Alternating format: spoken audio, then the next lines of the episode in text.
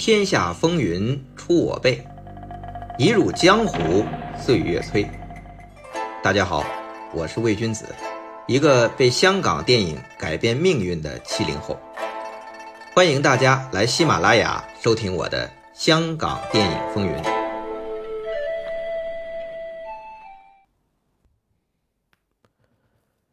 香港电影风云第四季，今天第二回。前面第一回讲的是一九八零年代的香港影坛大事，到一九八二年农历春节档打完，终于形成了三足鼎立、四方大战之势。邵氏、嘉禾、金公主三大院线合纵连横，还要加上我党中资控制的左派双南线。这双南线。从一九八二年春节的少林寺开始，连续几年的重要档期，推出内地武术冠军主演的少林系列，李汉祥导演的轻功系列，还有夏梦青鸟公司制作的《投奔怒海》《似水流年》，甚至还有后来香港电检开始分级，首部划为三级的香港电影，牟敦福导演的《黑太阳七三幺》。这都是左派院线的出品之作。当然，香港影坛的商业大战还是集中在邵氏、嘉禾、金公主的三国大战上。本来嘉禾想联合和自己拥有戏院数量差不多的、刚开始做华语片的金公主院线，他们想强强联手打垮邵氏。当时是一九八零年的年底，正是邵氏内部动荡之时。怎么讲呢？原来邵仁梅和邵逸夫这对亲兄弟呀，因为谁做继承人、谁来主政邵氏发生了矛盾。表面看还是其乐融融、按部就班，实则堪比宫斗，腥风血雨藏于波澜不惊之下。香港就那么大，嘉禾、邹文怀、邹老板也是耳目众多呀。本来，因为这是干掉老东家死对头邵氏电影帝国的最佳时期，但人算不如天算，养虎为患，半路杀出个金公主新一城，迅速崛起，盟友变对手，真是风云变幻。那么，邵氏在这段时期到底发生了什么呢？他怎么就让邹文怀觉得有机可乘了呢？哎，这个要从头说起。因为这邵逸夫啊，在一九八零年已经准备转战电视领域，他要将邵氏电影这么大摊子交给方逸华主政。要讲清楚这段古啊。就要书接我们第二季的邵氏电影往事，因为第二季就终结在邵逸夫的中场战事，就是上世纪七十年代后期。我们在第二季的结尾就预告方逸华即将主政邵氏，结果呢，中间隔了个第三季，到第四季啊才接上这茬 不过总算也算接上了吧。如果对邵氏之前不了解的朋友，可以往前翻第二季，温故一下。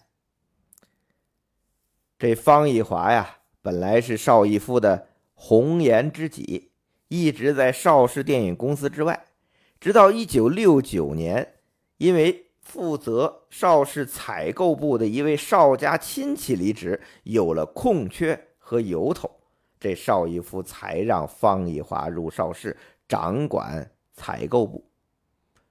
这里要说一下啊，邵氏兄弟公司的架构，别看它规模庞大，员工过千，表面看来好像是好莱坞那种大片厂流水线，其实啊，它一直是家族企业。邵仁梅坐镇新加坡，负责戏院和发行；邵逸夫在香港集权控制旗下的邵氏兄弟电影公司。虽然聘请了欧德尔、邹文怀、何冠昌。译文、董千里各路人才负责各个岗位，好像是很有权利，实质上都是给邵家打工。像资深的发行人欧德尔，他在五六十年代分别在电贸和邵氏身居要职。他是这么评价在这两家公司的区别的。这欧德尔说呀，在电贸，我是不知道自己的位置在哪里，因为太多办公室政治带来的麻烦。但是在邵氏啊，我就绝对知道自己的位置在哪里，因为，哎，我根本没有位置。不要以为邵老板重用你，你就是邵家以外的大人物。你要这么想，那就是个大玩笑，因为在邵氏，除了邵家的人，其他人什么都不是。那邹文怀在邵氏的时候，他开始是不明白这个道理，他以为他自己为邵氏立下了汗马功劳，六老板又给了他这么大的权力，总归是邵氏一人之下，千人之上的大人物吧。但实际上呢，六老板连总经理的头衔都不给你，他是按张彻总结的一等权利、三流职务来用邹文怀这个人才而已。邹文怀一看，名没有啊，那我就图利吧。于是提出向六老板要公司股份，这怎么可能呢？邵氏，邵氏，那是我们邵氏家的，有你什么事啊？于是啊，这邹文怀也明白了欧德尔说的这个道理，这才起了另起炉灶之意。当然，邹文怀的离开还和1969年方逸华入主邵氏掌管采购部，分了邹文怀的权有关。所以，这邹文怀带了一帮邵氏旧部出去成立了嘉禾，成为邵氏最大的敌人。到七十年代中期。嘉禾已经和邵氏分庭抗礼了。到八十年代初，这嘉禾已经完全压住邵氏了。这在我们第二季、第三季都讲过。方逸华入邵氏的一九六九年，这邵逸夫多大了？已经六十二岁了。香港的邵氏电影公司历经十二年的经营，打败了最大对手电贸。已经成为香港最强大的电影公司。六老板不是先知，他也不是我们，不知道他后边他活了一百多岁，我们知道啊。虽然啊，这一九六九年邵逸夫六十多岁，他身体也健康，但是按传统啊，他和三老板兄弟俩已经开始考虑接班人的事情。邵氏兄弟的电影帝国得来不易呀！从二十年代，老大在上海带着几个兄弟经营天一，被六合围剿；到老二来香港经营邵氏父子公司做制作；老三、老六去南洋发展戏院和发行。到六十年代末，一晃这四十多年过去了，打下的这个江山，究竟谁来继承呢？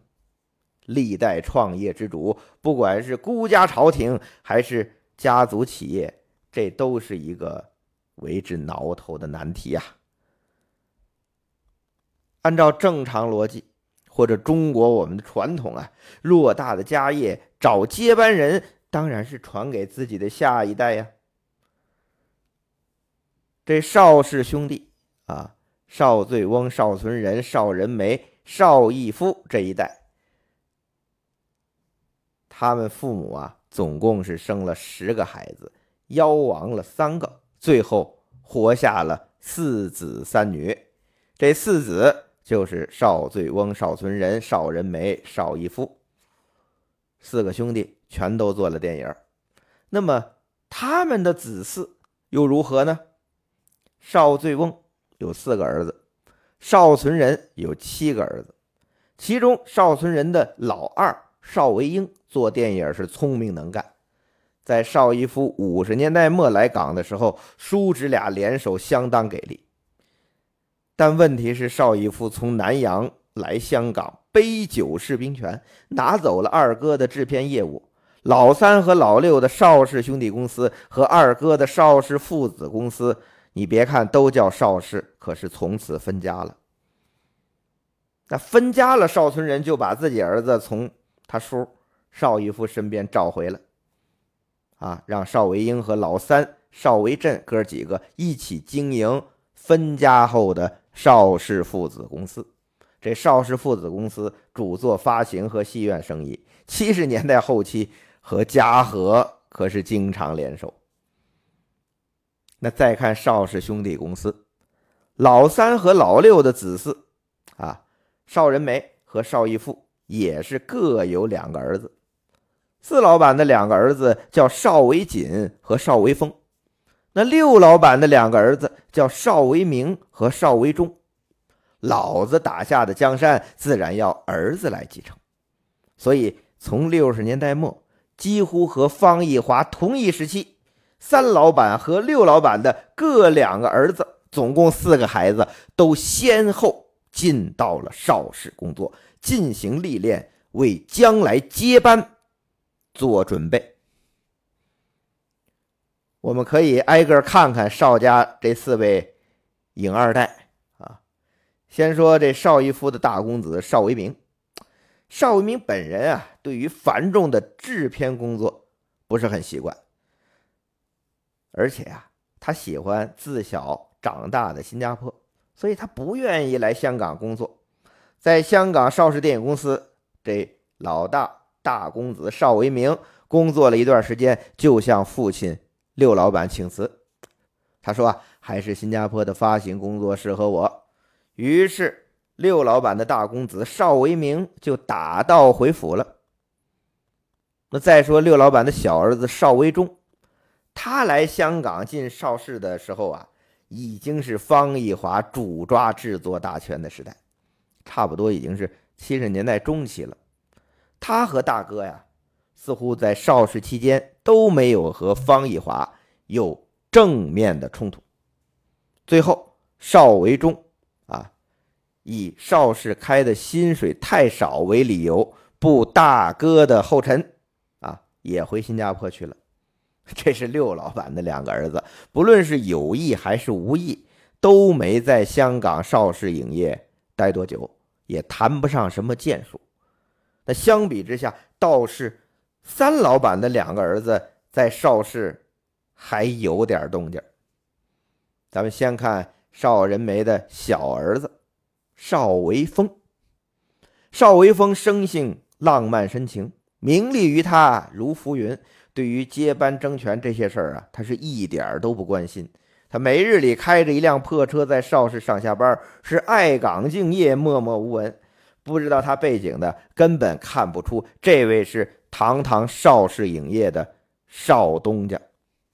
你说这种人，就邵维峰，只在文学作品中见。生活中绝对是大熊猫一样的珍稀国宝，说出来啊没人信，但因为是和他们从小一起长大的，从他们父亲一辈就服务邵氏的蔡澜笔下记录的，那就很有可信度了。那既然三老板的小儿子无心竞争，那他大儿子呢？傻儿子邵维锦，就这邵仁梅的大儿子。就不一样，邵维锦在邵氏可以说是建树颇多，比如从意大利采购了一批，不是一批呀，是一大批灯光器材，甚至有当时最先进的两万五千火的，还有为了稳定摄影车这个车轨的跳动，专门去好莱坞购买的推车，以及可以放大缩小的车架。都使得邵氏的电影器材在香港同业保持最领先的地位，所以这邵维锦啊，对国外的电影器材是颇有研究。那这六叔邵逸夫啊，一看我这大侄儿啊，还是挺懂的，所以呢，他就把兴建香港最好戏院的重任又交给了邵维锦。毕竟这孩子在新加坡的时候就管理过很多戏院，那是经验丰富啊。那最终这邵维锦也不负重托，盖出了碧丽宫这家当年香港设施和观影体验最好的戏院。当然，你在邵氏光做这些还不行，最主要的你还是得要抓项目、做制作。这一方面邵维锦也有不俗的成绩啊，他主导的《女集中营》和《星星王》等项目。因为题材国际，卖了很多国家版权，相当赚钱，足以证明邵维锦是文武双全，而且具有国际视野，不是那种很多普遍的这个富二代眼高手低，不是这种，足可托付接班大任。事实上啊。邵氏兄弟的影二代四个儿子当中，只有这邵维锦有心有力，不出意外，就该他接掌邵氏的香港电影帝国。而且啊，这到了七十年代末期，邵逸夫的事业中心也从电影转移到电视上面来了。一九八零年，他正式入主无线，担任无线董事局主席。其实啊。早在无线创台的1967年，邵逸夫就是 TVB 的股东。不过呢，不是大股东。无线电视台的管理大权啊，一直被于经纬和厉孝和两大股东把控。直到这二位先生先后过世，邵逸夫才得以掌控 TVB。邵逸夫做生意很有眼光。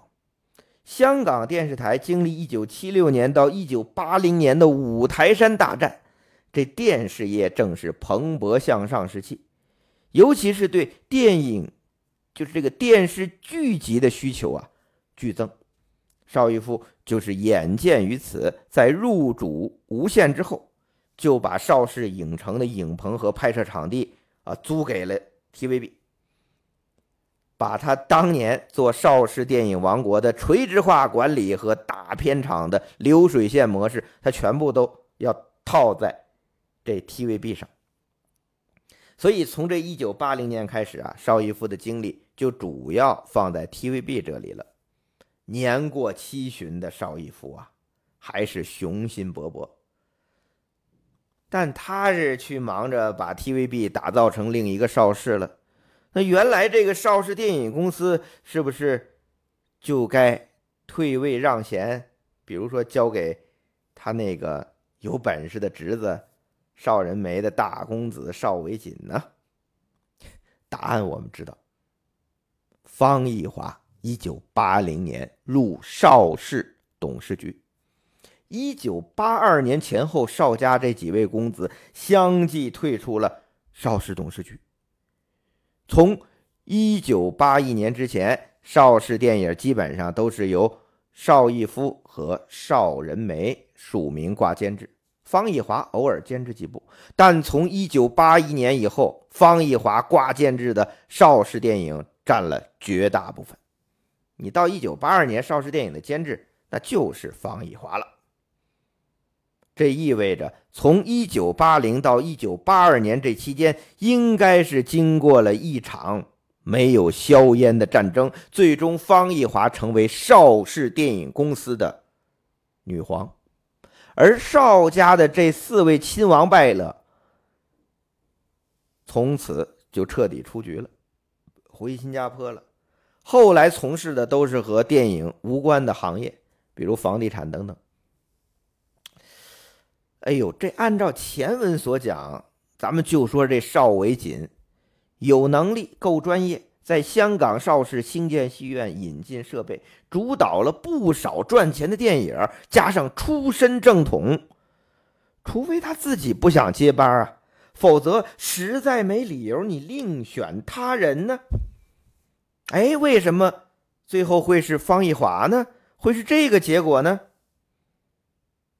啊，当然啊，有的朋友可能会用中国传统的这红颜祸水呀这逻辑揣测这件事儿，一定是这邵逸夫年老昏庸，被奸妃迷惑离间，最终不信任自己的亲生骨肉，反而把打下的江山拱手让于妇人。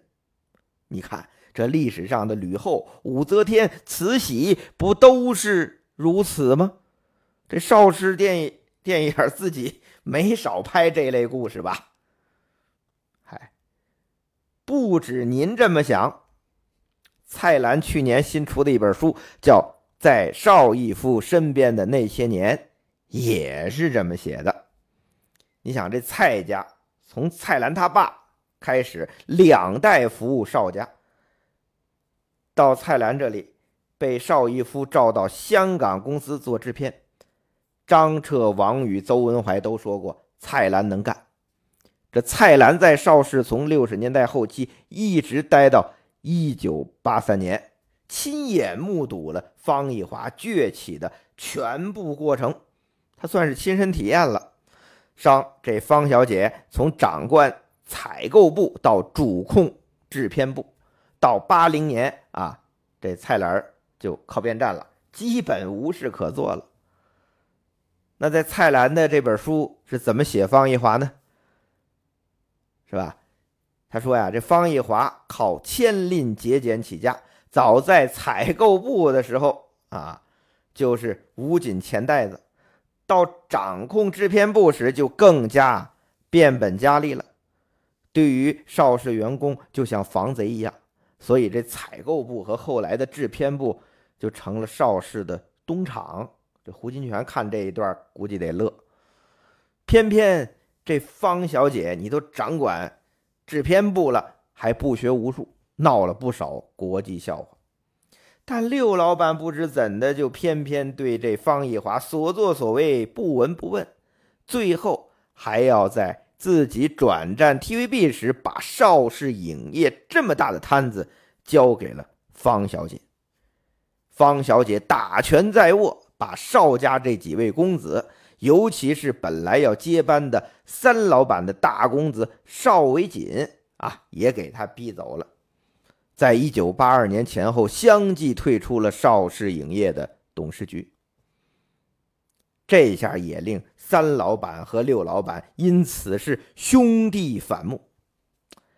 不仅如此，蔡澜在这本在邵逸夫身边那些年，这书里更爆了一个惊天秘闻：因为邵逸夫背叛了和三哥邵仁梅当年的约定，三哥给气得中了风，变成了植物人，在病床上躺了两年。最后，这邵仁梅啊，邵氏兄弟的这个兄长啊，在一九八五年。咱们也不能说含恨吧，是是，这是蔡澜的书里写的，不是我哈。至于，哎呀，这个惊天秘闻是什么？有兴趣的朋友啊，可以买蔡澜的那本书去看看，去翻翻。你要是找不着那本书啊，也可以去我的电台《香港电影风云》这个专辑的第三季啊，有一期名叫《毫不留情》，它揭秘了香港影视最有权势的女人。啊，这一期就是根据蔡澜那本在邵逸夫身边的那些年做的分享内容，可以去听听，到底那惊天秘闻是怎么回事那在蔡澜的笔下，方逸华最终尚未成功，然后以邵先生的健康为由，逐渐隔绝邵逸夫见任何人，即便是作为世家之交的蔡澜，最后也离开了邵氏。他这本书中最后是一个银幕上的远景镜头的文字描写，他怎么描写的呢？说有一天蔡澜心血来潮去见邵逸夫，片场中没有人，他从门缝中望进去，那么一间巨大的办公室，六先生抱来家中的一只猫，放在桌上和猫对话。蔡澜看到此处。感到一阵悲哀，打消了走进去的念头。然后他从此就再也没有看到过六先生邵逸夫。这是曹澜书里写的。按说，这蔡澜作为邵氏影业的资深员工，与邵家交情深厚，长期伴随在邵逸夫身边，亲身经历方逸华上位过程。他的讲述应该十分具有权威的可信性才对呀。但这里边是有问题的。怎么讲呢？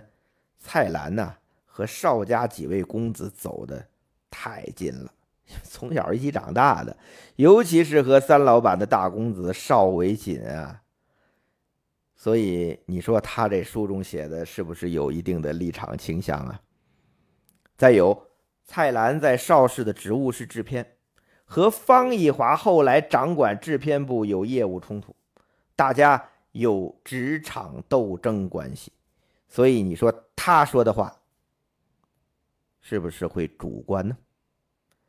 就像王晶导演一直公开对方逸华小姐颇多赞扬溢美之词，尤其是在王晶制作的剧集《影城大亨》里，由刘嘉玲饰演方逸华，哎呀，就把方小姐美化的是完美无瑕。那王晶怎么这么啊？赞美方逸华呀，因为王晶能做电影导演，拍第一部《千王斗千霸》就是方逸华给机会。既然方小姐对王晶有伯乐之遇之恩，那当然我们也不必完全听信王晶导演的一面之词。但是同理呀，蔡澜书中所写的方逸华，我们也只能孤望听之。那讲到这里，可能有的朋友说了。嘿，你蔡澜说的你不全听，王晶讲的你不尽信，那你什么态度啊？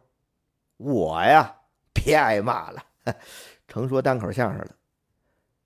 你要真问我呀，我只能说，我确实有自己的观点，但也只是一家之言啊。我这里说出来，供大家评判。大家也可以在我这期节目底下留言，说出你的看法。我觉得呀，邵逸夫之所以冒着和三哥翻脸的风险，扶方逸华晋升邵氏电影董事局，登上邵氏电影公司主控人的位置，除了他俩的感情关系之外，更重要的一点，方逸华在采购部和制片部所做的事儿。比如收紧开支、开源节流、严控制片成本，其实正是邵逸夫想要的。诚然，邵逸夫热爱电影啊。张彻和蔡澜都提过，邵逸夫每天啊都要看电影，一天看好几部，风雨无阻，雷打不动。就连邵逸夫儿子被绑架，他一问绑匪。说绑匪已经开价了，那邵逸夫认为只要能用钱解决的就不是事儿，他就又去看电影去了。可是邵老板热爱的是电影这门生意啊，他每天这么勤奋看电影，也是在研究电影怎么才能卖钱。所以有个经典的故事，就是蔡澜问他：“呃，刘老板。”您一年拍四十部戏，那就算有一部有艺术性但不卖钱也不要紧吧？那邵逸夫怎么回答的呢？他说：“啊，我一年拍四十部，我为什么不四十部都卖钱，一定要有一部亏本呢？不亏本，一定要赚钱，是邵逸夫经营电影公司的准则。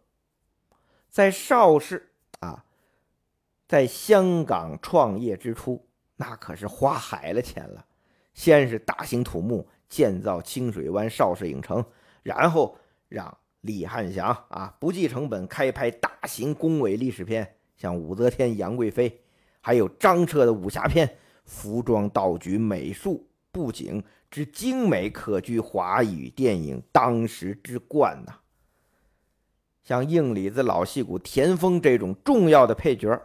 啊，一部戏的戏服至少要做两三套，还有给替身穿的，用的兵器也是一做做很多把，那是不惜工本啊。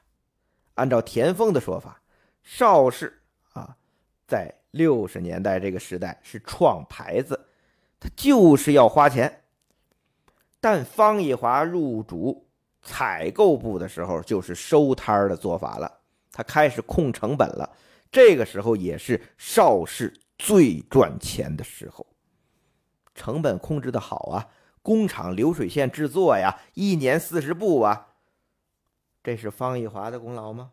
哼，背后是邵逸夫制定的模式，而方逸华是邵逸夫的忠实执行者，所以选接班人能否忠实执行邵逸夫的模式是关键。你看，和方逸华崛起的同时期，邵家最有本事的啊，三老板的大公子邵维锦，你看他做的事儿，重金从国外采购拍摄器材，不惜工本建造最好的戏院。哎，这些都是花钱的，花不老少钱的，与六老板一向牵连的作风完全不同。试想，如果三老板的大公子掌了邵氏的权，不难想象，邵氏的电影质量会更上层楼，但邵氏能不能更赚钱，这事儿不好说。那邵维锦的死党蔡澜问邵逸夫的话言犹在耳啊：“你一年拍四十部电影，拍一部不赚钱的文艺片行不行？”邵逸夫的态度是否定的呀。有这种想法就是危险的。电影只是一门生意，邵氏只是一间工厂。谁能保证流水线的低成本的长线运行，我就把权交给谁。那八零年邵逸夫转战 TVB 用的还是这套模式啊。邵氏电影帝国从八十年代中期没落了，但又一个亚洲最强大的电视帝国崛起了，还是这套低成本的生产线运作模式。等到。一九八八年，方逸华又进入到 TVB 董事会。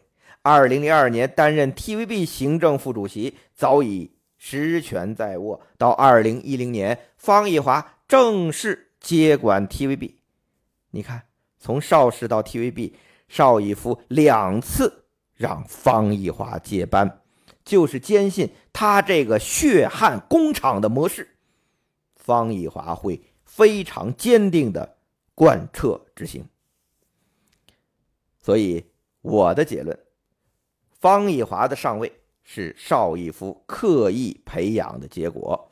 他需要找一个执行人，但自己的两个儿子无心影视行业，三哥的大公子又是一掷千金、追求完美的做派，难以交付啊。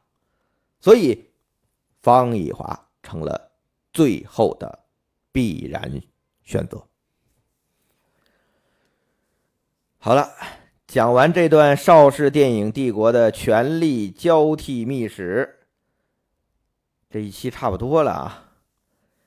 这交替秘史是以一九八二年邵家几位公子相继退出董事局，方逸华执掌邵氏电影帝国大权作为终结。但在我们这一季的故事里，这只是一个开始啊！方逸华刚刚名正言顺掌管邵氏，就遇到一个搅乱香港电影格局的孙猴子新艺城。以前最大的对手是嘉禾，现在又多了一个更强的新一城气怪，局面比之前更复杂。究竟方逸华如何应对？我们下回接着讲。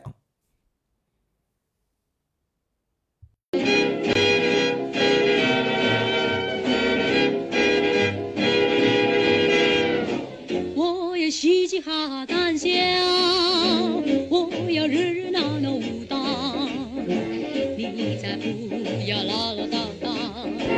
你再不要争争吵吵。忘记一切烦恼，尽情的欢乐留住今宵。我来唱，你来跳，你们亲亲爱爱拥抱。我来唱，你来跳，亲亲爱爱紧紧抱。